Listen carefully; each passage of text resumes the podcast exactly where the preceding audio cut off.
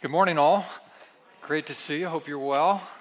Welcome to Union Chapel. So glad you're here. I'm Greg Paris, and we're thrilled that you've chosen to be with us in worship today. Welcome. We are completing a series that we've entitled All In this month of January. It's about stewardship, your life as a manager of all the resources God has given you, and I hope it's been encouraging to you. We've chosen uh, today's theme, uh, a matter of trust, as Pastor Glenn mentioned and I hope that it will be an inspiration. So we've chosen as our text today from 2 Corinthians chapter 9.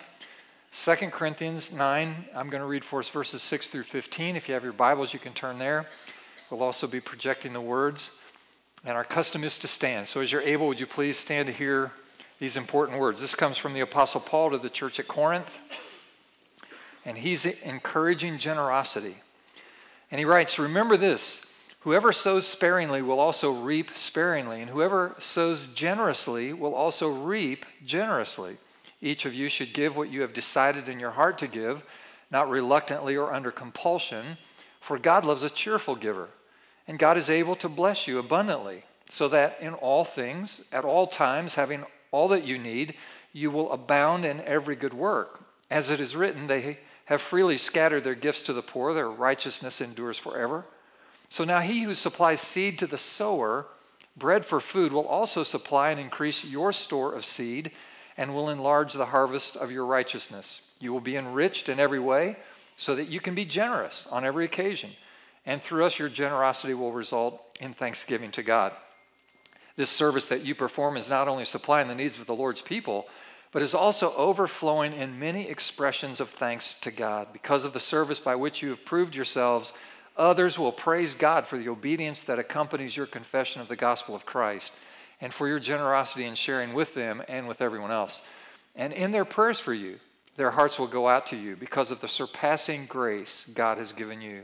So thanks be to God for his indescribable gift. All right, God inspires today through this important word.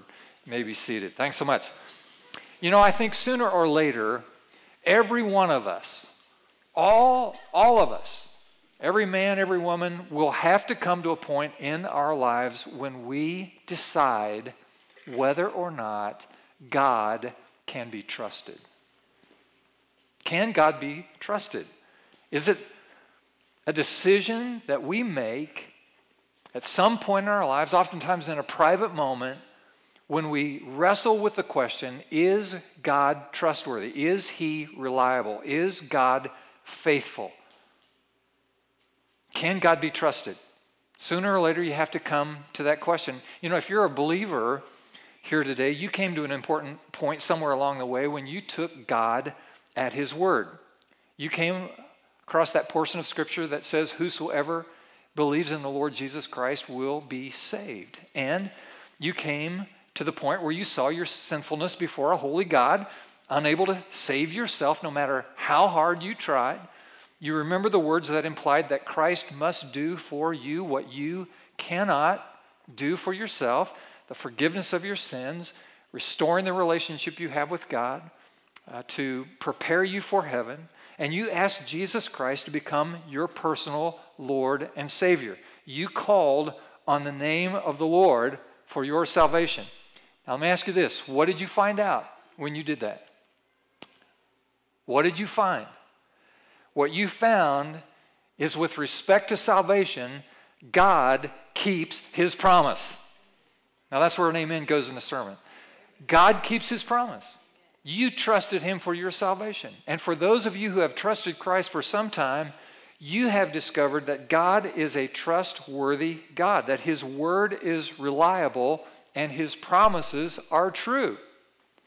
I love Psalm 18, verse 30. It says, As for God, his way is perfect. The word of the Lord is flawless. He is a shield for all who take refuge in him. His word is tried and true. I love that. So here's what we discover you can build a marriage based on the promises of God, you can build a family based on the promises of God's word, you can establish moral values, you can understand who you are, you can actually understand where you've come from and where you are going through the promises of God's word you can find out over time that God can be trusted with your salvation, with your relationships, with your decisions, with your entire life. God is a trustworthy God. God's guidance, God's purpose, God's destiny can be trusted. Now, I can give a personal witness. I've been a follower of Jesus now for 46 years. Yeah, well, yeah. And I'm amazed at his trustworthiness in my life. You can do this exercise just like I can. I can look back and I see, can see the faithfulness of God in my life. I can do a timeline and I can see that God led me to my precious wife Beth and you know, led me into a little cornfield church many years ago. And we have witnessed the miraculous work of God time after time after time. God has been a trustworthy and faithful God. I remember my first trip overseas. This was uh, many years ago now, and four of us from Union Chapel decided that we were going to go around the world and, and, and meet as many unreached peoples of the world that we could in hopes of God speaking to us about some place, some people in the world that we might uh, try to share Jesus with them. And uh, all that to say that we didn't go to all the popular spots, the vacation spots. You know, we didn't we didn't go to the seven wonders. Uh, we went to dark places spiritually. We went to very needy places physically. And I just need to tell you, it was really difficult. In many ways, it was overwhelming. Just the, just the weight of the human need in some of the cultures that we found ourselves in, and the, not just the physical need, but the, the spiritual darkness and this sense of lostness and hopelessness that seemed to engulf so many peoples of the world and it was it was overwhelming. I, I, I, described it as crushing. It was just crushing on my mind and my my spiritual life. And when I came home, I had a crisis. I had a crisis of faith. I had a crisis of worldview and meaning and a sense of purpose. And for many weeks, the reason that I got hung up is because I was seeing the world through the lenses of my own capacity, my own ability, my own resources, and the resources of our church. And my resources, our resources, compared to the needs of the world, it was just, it was just goofy. It was crazy. And you can't do anything to, to help anyone. But when I stopped looking at the world through my own lens and I started looking at the world through God's lens, not my inadequacies, but His sufficiency, not my weakness, but His strength, not my inabilities, but His extreme power, when I started seeing the world through the eyes of an almighty God who is capable of doing anything, it changed my perspective. And the crisis of my faith began to pass. And I realized that God can do anything because He is a great, great God. And, and so I decided that I was going to put my whole confidence, my whole trust, my whole hope in God. And it made a huge difference. Now, from time to time, I still have crises of faith. I don't know about you, but my faith wavers from time to time. I, I suppose most of you, you, this never happens to you. But for me, I get into these moments when I wonder, I wobble, and I get weak. And now, my wife, she's good for me because she has deep and abiding faith. And, and she seems to be really close to, you know, there, there are some people in the world who just have a knack for God. Have you noticed that? They just have this inclination to God. It's like she's, yeah, I, I, get garbled notes from God. You know, I see a little piece of paper, you know, blowing down the street, and I reach down pick it up, and you can, you know, it's all water stained. I can't read it. And someone wrote it in pencil.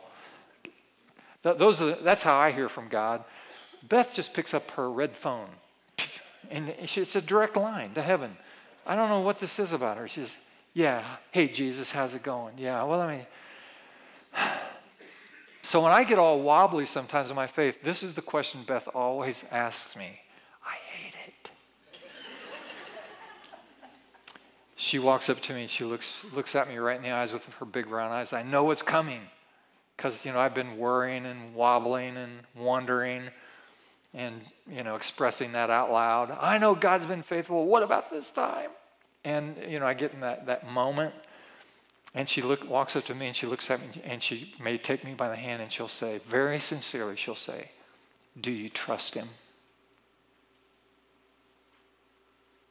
Do you trust him?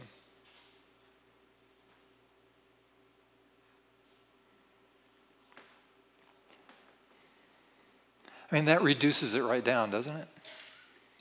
through all the obfuscation, all the confusion, all the questions, all the wondering, all the doubt, just boils it right down. Do you trust Him? Well, do you? It's an important question, isn't it? Can I just remind you today that the God we serve is trustworthy? He can be trusted. Why is that we spend so much time worrying about whether or not God can be trusted? Listen to me, listen to your, listen to your pastor. You will be the first person in history whom God has failed. You'll be number one. You'll be so special. You should take a selfie, post it somewhere. I'm the first one who couldn't trust God. He let me down. Yeah. Could I just say, God is a trustworthy God. Give your whole life to Jesus. You will not be disappointed. He will not leave you. He will not forsake you. He will not fail you. He can be trusted. He's a trustworthy God. Now, some of you right now are wondering did he forget what the subject was of the sermon? I have not forgotten. You see, giving money or giving any aspect of the resources God's placed at your disposal is much more a trust issue than it is a monetary issue. Much more. At the very heart of giving money is the key issue of whether or not God can be trusted. Think about it. We're not talking about dollars and cents today, we're actually talking about faith true faith, confident faith, intelligent faith, based on God's word, based on God's character, based on God's track record in your life. God's word promises to us supernatural blessing, supernatural provision. That's what he promises. Let me show you a few verses. I could show you dozens more, but here's Luke 6:38. Look at it on the screen. It says, Given it will be given to you. Good measure, pressed down, shaking together, running over, will be poured into your lap. For with the measure you use, it will be measured back to you. Do you have faith for that? Look at 2 Corinthians 9 from our text today. Remember this whoever sows sparingly will also reap sparingly, and whoever sows generously will reap generously. Each man should give what he has decided in his heart to give, not reluctantly or under compulsion. God loves a cheerful giver, a joyful giver, a happy giver. God is able to make all grace abound to you so that in all things, at all times, having all that you need, you will abound in every good work. Do you have faith for that? Can you trust that promise? Look at Proverbs 3 9 and 10. Honor the Lord with your wealth, with the first fruits of all your crops. We've talked about first things, haven't we? First fruits. Then your barns will be filled to overflowing, and your vats will brim over with new wine. These verses, these promises from God's word, and dozens and dozens more like it say that when you give a portion of your earnings to the Lord, He promises to return a blessing to your life. Not a meager blessing, not a piecemeal blessing, not a limited blessing, but an abundant blessing. That's the promise. Will you trust Him? Will you trust Him? I get uh, letters from people all the time. I get little notes and cards, and I appreciate it very much. Sometimes I get letters that are not signed. You should know that if you send me a personal letter, the first thing I do, I open the letter. I actually don't open it. My secretary opens it, and now it's there open, uh, so I don't have to open it. And I, but if it's not signed, the first thing I do is I pull it out and I look at the bottom of it, and if it's not signed, I take it and I put it in the shredder. Because any letter that's not signed isn't worth reading.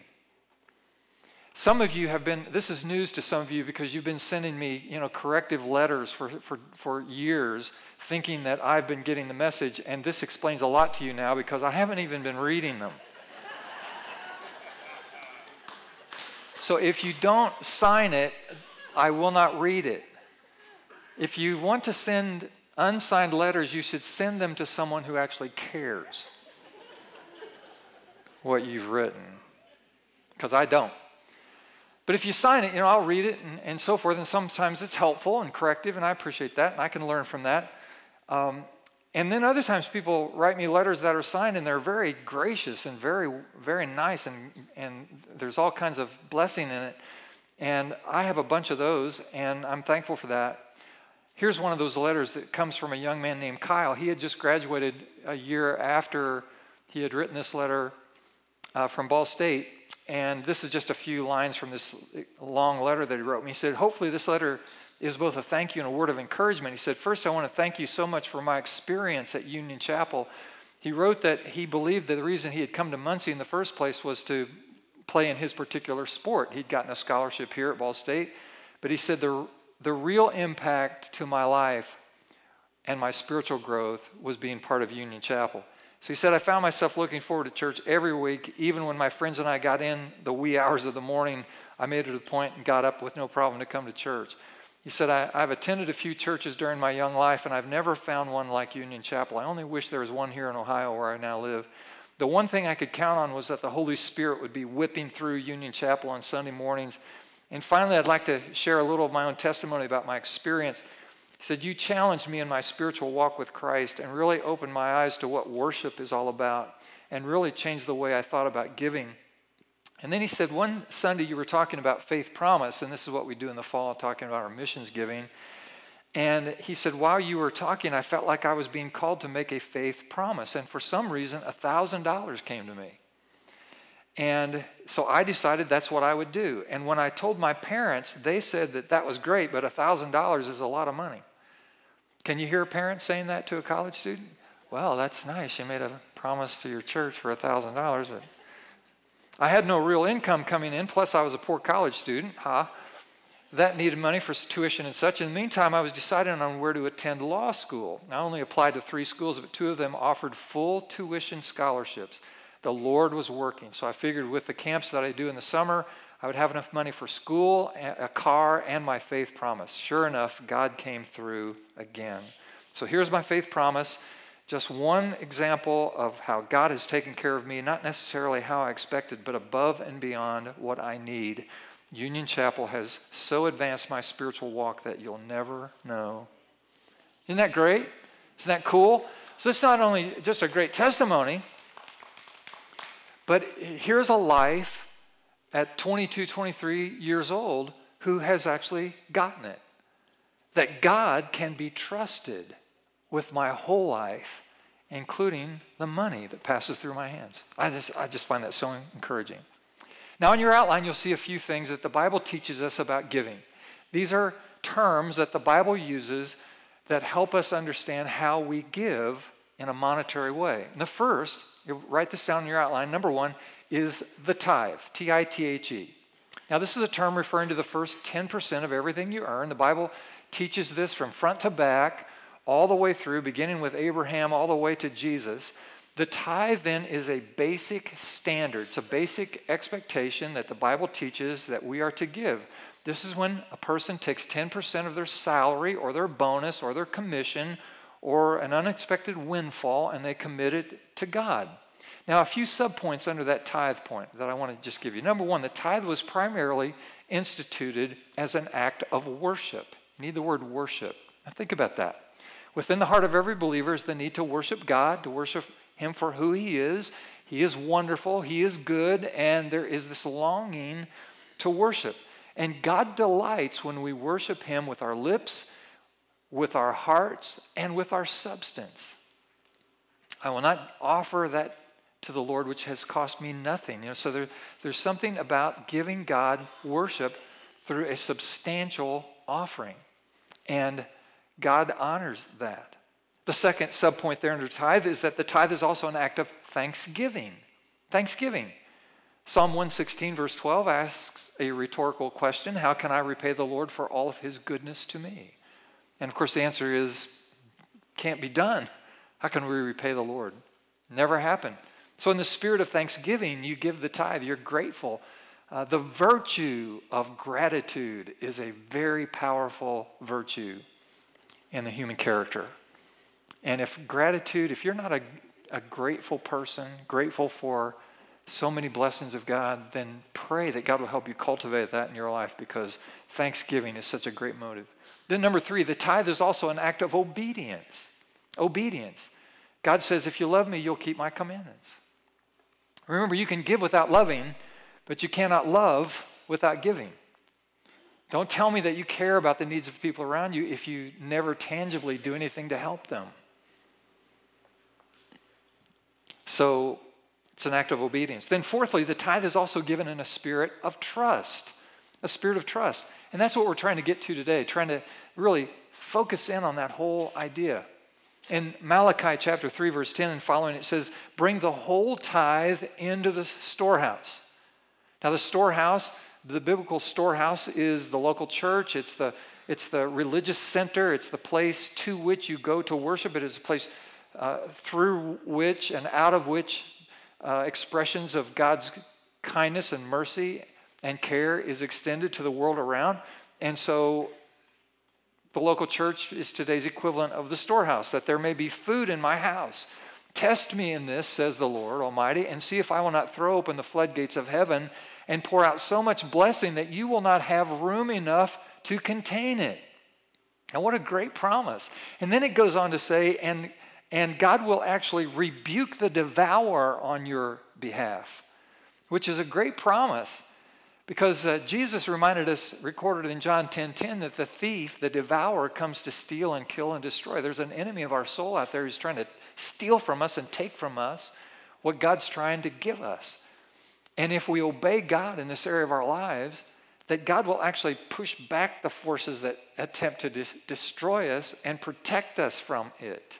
And I'm just so amazed by that. So, in this Malachi passage, there's a clear teaching, there's a clear promise, and there's a clear challenge. And the challenge is test me now in this.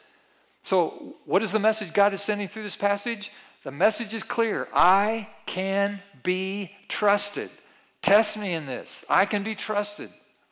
Give me a shot at this, and I will show you that I can be trusted.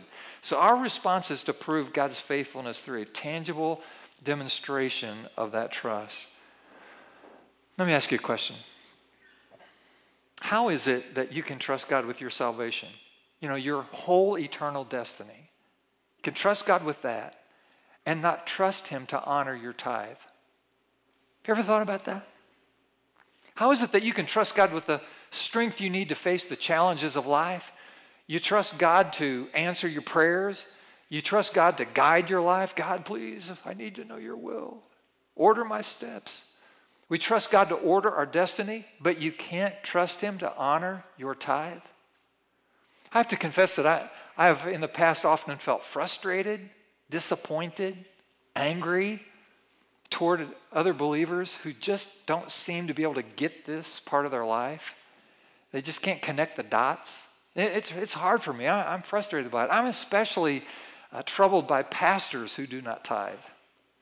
And it just it, it, it just makes me wonder, It just makes me crazy. I, I recently learned about a church in Indianapolis. This comes from a very reliable source. And the senior pastor there, over the course of a number of years, and this is a big church, bigger than our church here, and over a number of years, had, had led that congregation away from any kind of giving outside of the four walls of their church. So there was no mission activity locally or globally coming out of this substantial church, millions of dollars worth of budget. None of it was being given away to help others. And so that pastor was replaced, and a new pastor came in. And the, when this, the new pastor found out about this practice, the first thing he instituted was a program of repentance for the whole congregation to come clean about being so selfish and self centered. And I'm just, that's great leadership. And, but, it, but it's astonishing to me that so many Christians miss this. So many, so many people who know God can't really make the connection of this important issue of life. How, how people can have such a crippled confidence in such an able God in this category. I feel sorry that they'll not be able to experience the wonderful and compelling faith adventure that those of us who trust God with this area of our lives. I feel, I feel sorry for people who are only going to do the math instead of expecting the miracles. Because when you live by faith and in a trusting confidence with God in this area of your life, you will see miracles. You will see them. It's part of the fun, it's part of the adventure, it's part of the, the, the dynamic of being in, in such an intimate relationship with Almighty God that you see His hand at work in your life in such practical ways all the time. Wow, there, I see God's hand in that activity. Wow, I, that God revealed Himself through that circumstance. Look what God did to provide for that. It's just so much fun. It's so exciting. It, it, it just adds such vitality. You know, I, I, get really melancholy when I think of a true believer standing in the presence of God someday and having to admit that they had great faith for virtually everything in their life except money. I mean, really, how is it possible that you can trust God with your eternal destiny, but you can't trust God with 50 bucks? Come on, man.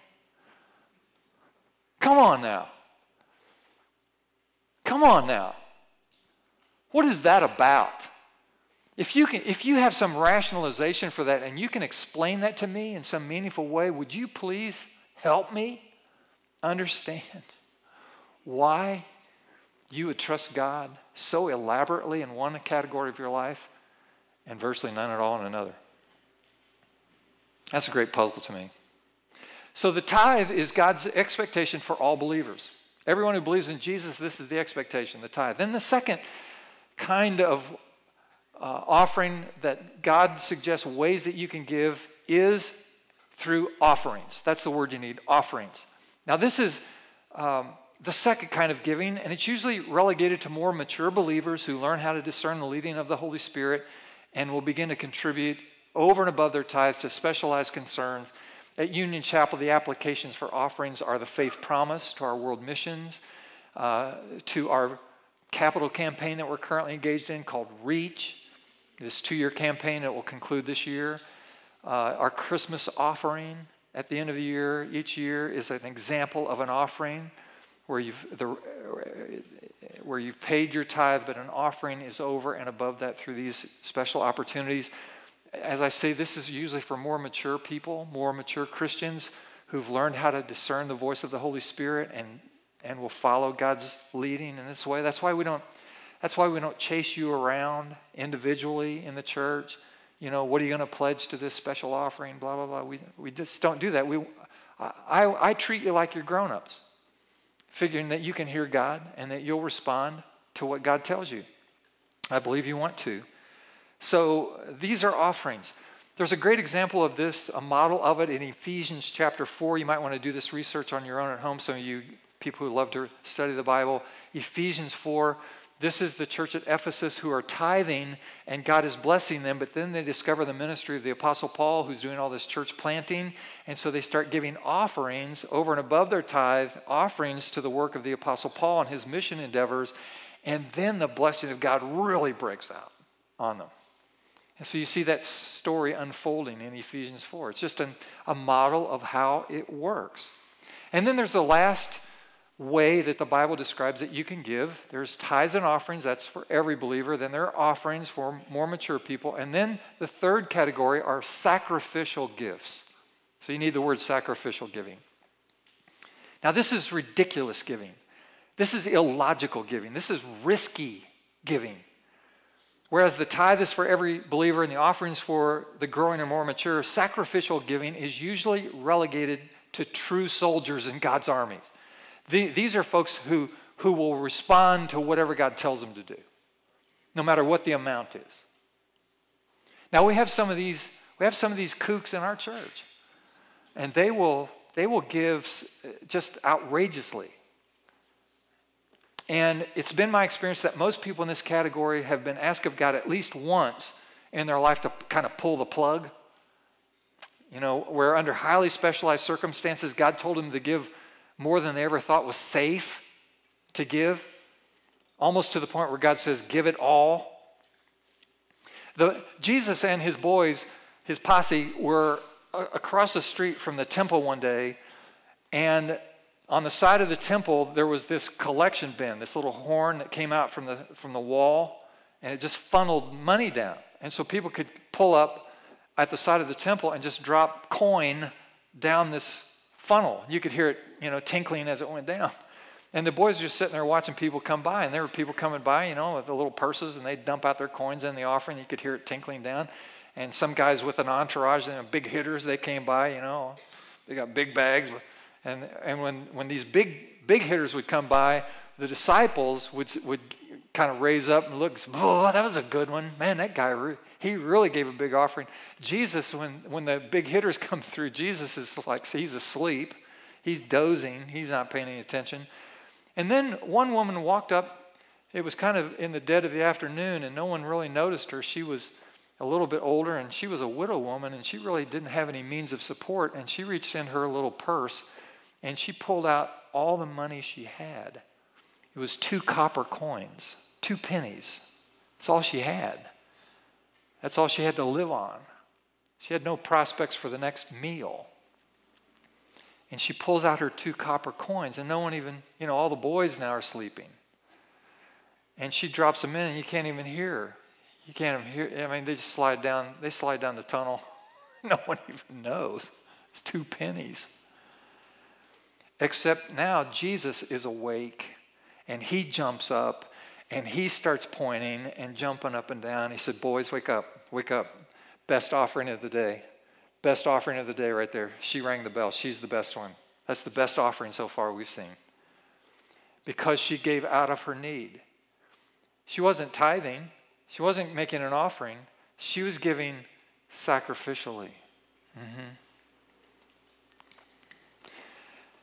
little guy showed up at a teaching session one day with a throng of thousands of people. He had five loaves and two fish. That's all he had, five loaves and two fish. And when the disciples asked for food, the little guy was probably a little reluctant, but he finally was forthcoming. He said, All I have is five loaves and two fish. And they said, Well, take it. and they, they took everything he had. But Jesus multiplied five loaves and two fish into the feeding of 5,000. Yeah. You may not know this about our story here at Union Chapel. When we were proposing to build phase one of our ministry campus that we're on here, the sanctuary and the first main hallway, there. That was going to be a million and a half dollar project. And at the time, we didn't have a million and a half dollars. We didn't have anything close to a million and a half dollars, but we had some money in the bank, but it wasn't anything close to that. And we prayed about that, and we heard God say that He wanted us to liquidate what we have and give it away so that His miracle provision, so that we could build that phase one, could be realized. And we were mature enough at the time to actually pause and pray and hear the Holy Spirit say, I want you to give away everything you have in order for your need to be met. And so we took all of the money out of every account in the life of our church, every dollar that we had in every account, and we gave it all away.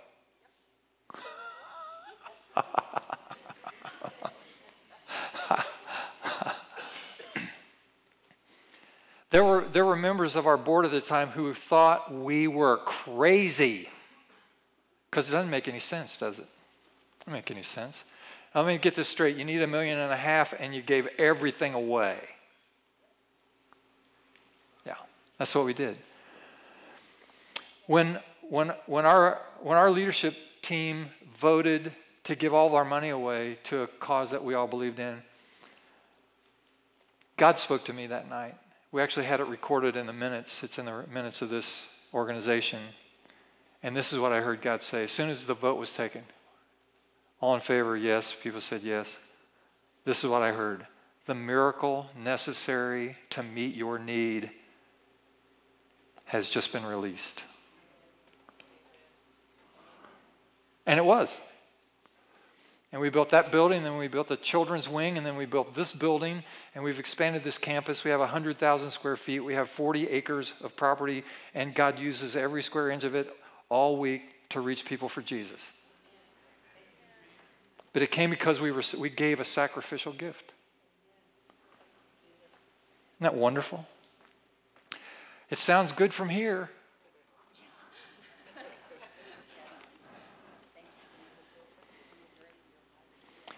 Now, here's the fun, here's the excitement. Ask us to do it again.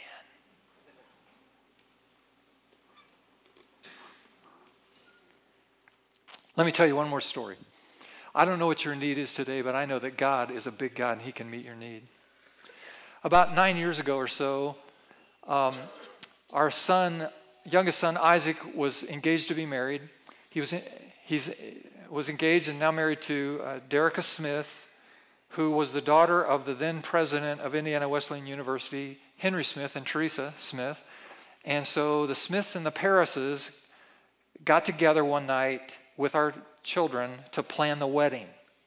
And so we went to a restaurant one night, and, and so the women and the kids were working on the wedding, and Henry and I, not as interested in wedding planning,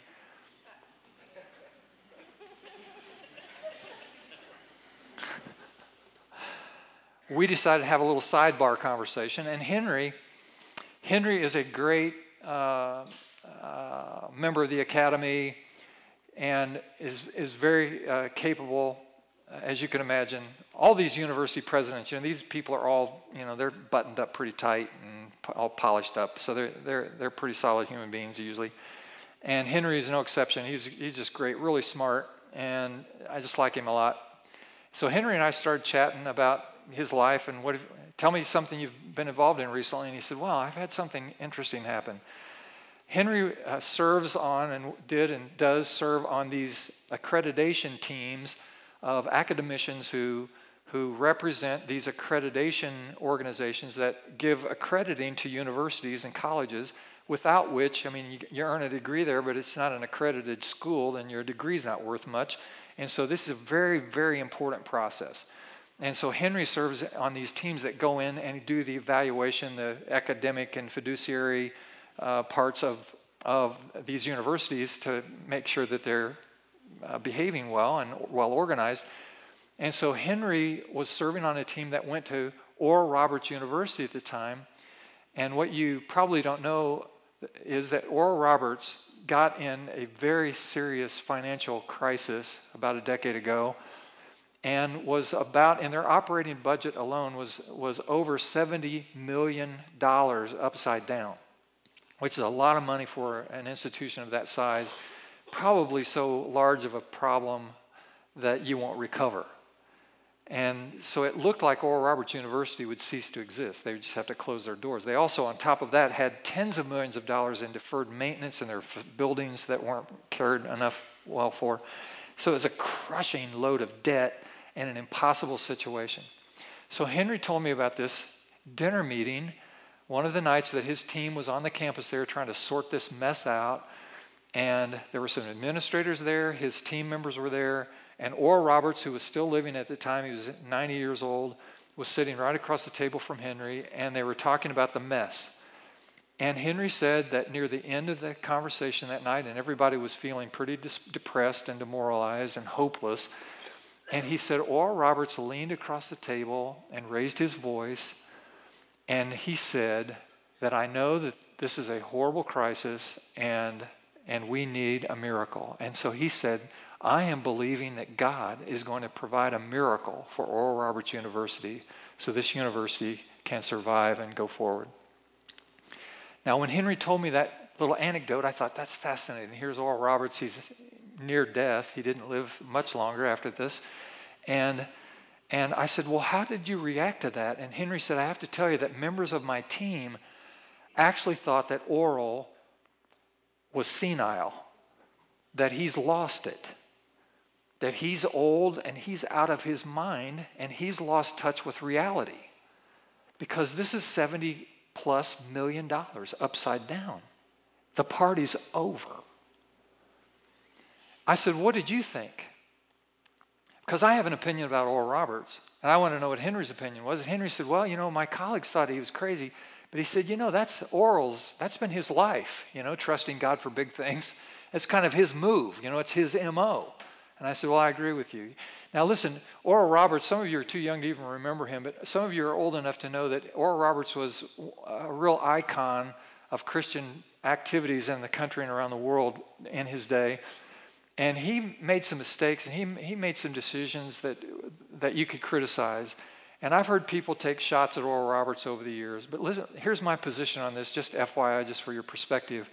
When you've touched about, give or take, 50 million people with the gospel of Jesus Christ through your, through your life and the work of your life, As soon as you've touched about 50 million people with the gospel, then you can get yourself in the line that can criticize someone who has. But until you've done something like that with your life, probably best off just to step back and just button it. That's how I feel about it. So I, I have a great respect for someone who gave their life like that. So Henry, Henry said, you know, it was, it was an interesting moment. Now, fast forward a few weeks, and there's a guy sitting in Oklahoma City in his home, a little modest three bedroom house he lived in with his wife for 30 years. And his name is David Green. Now, David Green, he doesn't have a college education, but he started a little business 25, 30 years ago, and, it, and it's grown. So he's been a very successful businessman. He's sitting in his home and uh, he's reading the paper out of Oklahoma. And he gets to page four, down a little article down at the bottom of page four, and it's about Oral Roberts University. And basically, this little article says Oral Roberts University is in deep stuff. Probably not going to survive. Now, David Green doesn't know anything about Oral Roberts University. He doesn't know Oral Roberts. He doesn't know anyone associated with Oral Roberts, but he said, and I heard him say these words he said, for the third time in his life as a follower of Jesus, he heard the voice of God. He said, I've only heard God's voice three times that I can recall in my life, and this was the third time. And he said, as I read that article, I thought, hmm, well, that's too bad. And then he said, the next words I heard were from God when God said, David Green, I am calling you personally to be personally responsible for cleaning up the mess at Oral Roberts University. And he said, I, I pushed back, said, I don't know Oral Roberts. I don't know anything about Oral Roberts University. I don't know anybody associated. I don't know anything about this. And that he said, the voice of God came more strongly. I said, I am calling you to be personally responsible for cleaning up the mess at Oral Roberts University. so the next day, he gets on the phone, he calls some people, and he gets connected. He goes down to Oral Roberts. He sits with the people, he learns what's going on. And, uh, and fast forward now a few more weeks, and David Green, who owns Hobby Lobby, sat down uh, and with a check out of the Green Foundation, his family's foundation, it's a, a, a privately owned company, Hobby Lobby, wrote a check made out to Oral Roberts University in the amount of $76 million.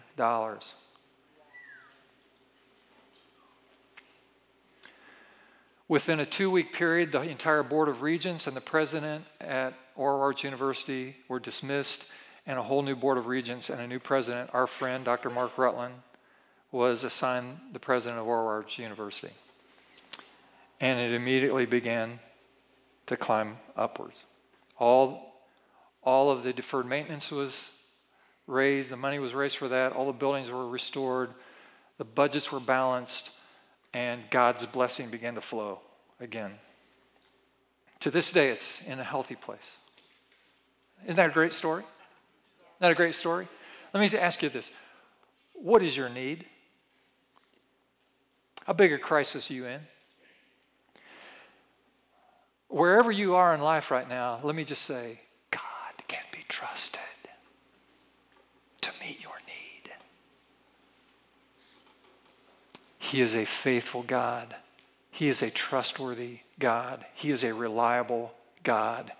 He has promised never to leave you nor forsake you. He has promised to order your steps. He has promised to be your strong tower. He's promised to be your provision. He's promised to be your protection.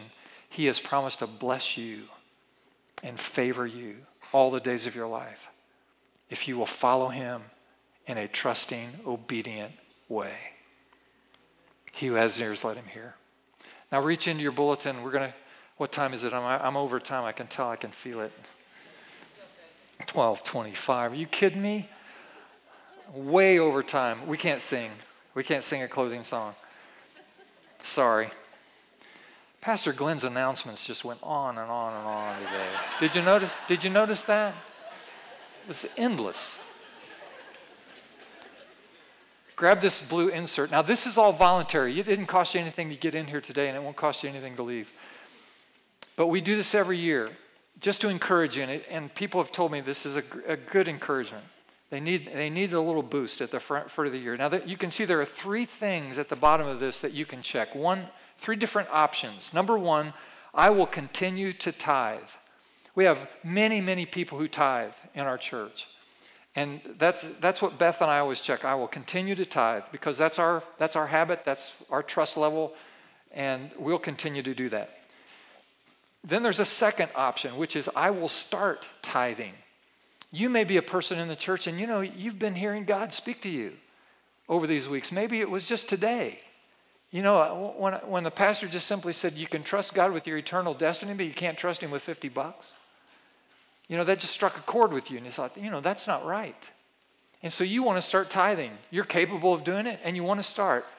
If that's true for you, then check that second option. I will start tithing. And by the way, here at Union Chapel, we have a 90 day money back guarantee.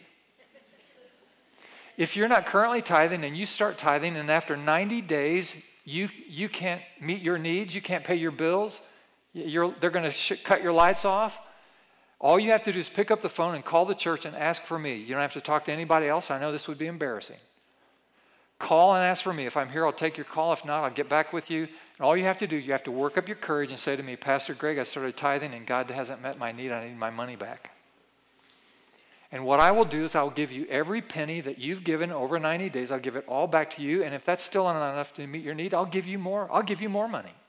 Because obviously you're pitiful and you will need help. So I will help you to make sure you're okay. But we have a 90 day money back guarantee, and it's, you know, I, I kind of make light of it, but I'm, I'm serious as I can be. I'm serious as a heart attack. I've had a heart attack. I, I know how serious that is, and I'm serious right now about this. There's a 90 day money back guarantee.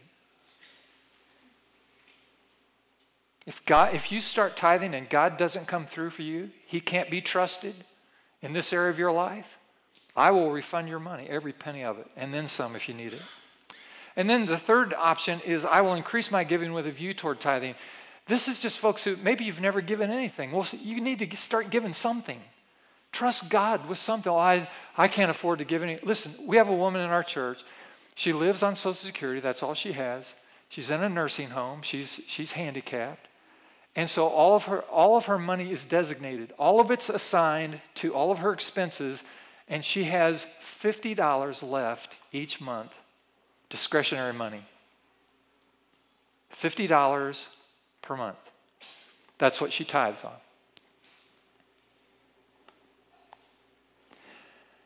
Now, if you're in a situation where you can't give any, I just can't give, I can't give anything. I can't give two cents. That's just where I am. I'll give you her phone number. You can chat with her. See how, see how she manages. She has great faith and she trusts God. And she, she, she cannot live with herself if she's, if she's not contributing to what God is doing.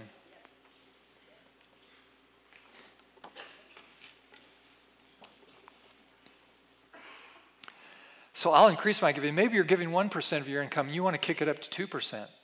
Maybe you're in a situation right now where you've made some poor financial choices in your past, and lots of people have, and you're upside down and it's not working out for you. You need to take Financial Peace University and get your financial life straightened out. If I could make you take Financial Peace, I would do it. We have 40 people and couples taking Financial Peace right now. We're going to do it again in the fall. When it comes back around, you get in financial peace and get it sorted out. Because people have all kinds of financial crisis in their lives in our culture right now. And I want you to get on balance. I want you to get healthy about this so that you can start giving and, and being part of what God is doing. Be at peace with your finances. Don't let, don't let it destroy your life. Do something about it. So we want to help you. And maybe you're a person, you're giving 1%. Well, maybe you want to start giving 2% and maybe 3%. Because your view, you have a view, because you, in your heart, you want to be a tither because you know that's God's expectation for every believer and you want to be part of that. And so that's your goal. That's where you're headed. And if that's where you are, just check that third option. I will increase my giving with a view toward tithing. And, I'll, and you sign your name here, and I'll send you a letter in the next week or two just to encourage you. I know this commitment you made, and I just want you to know I'm proud of you, and I'm with you, and I'm praying for you, and we can do this together. And God will bless you. because I want you to be blessed. Yeah, that's it. So we're not going to sing our closing song. So here, fill this out. Do it right now, if you will. Do it right now. Tear this off and pass it to the aisle. And the ushers are going to collect these so that I can send you a letter from it. And it just helps you to do something tangible. So go ahead and do that right now. And as you're doing that, could I give you a quick update on my wife, Beth? Beth has now finished her radiation treatments. Uh, this past Wednesday was her last one. Yeah, it's good. um, for those of you who don't know, she's battling breast cancer. She's had surgery and chemotherapy, and now with radiation. Radiation has, was pretty harsh, so she's got she's she's burned, you know, and it's really hard on on your skin, and so it's going to take weeks, uh, maybe a few few months for that all to heal, and she's pretty tired, which is another symptom of it. So pretty weary, but she's doing okay. Her hair's starting to come back in. She's happy about that. She's Someone sent us a, a picture, a photograph from when we were in college and we were on a retreat with some of our friends at a lake cottage, right, on the lake. And there's a picture of Beth and I. We're both in the picture from when we were 22 years old, 21 years old. And I got big curly hair in the picture. And Beth's hair is all long and blonde and flowing, you know, and beautiful.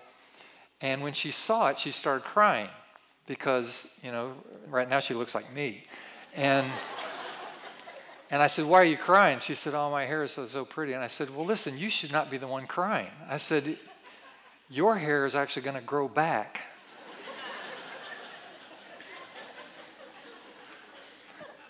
I am doomed. This is it. Anyway, her hair is coming back. She's happy about that. So she's like a she's like a little a little bird, a little chick right now with this fuzz all over her head. She's she's cute as a button. Anyway, uh, thank you for your prayers for her we expect as she starts to gain some, some energy now that she should be back with us on a regular basis in a week or two. So I'm looking forward to having her with us in services. So that'll be great.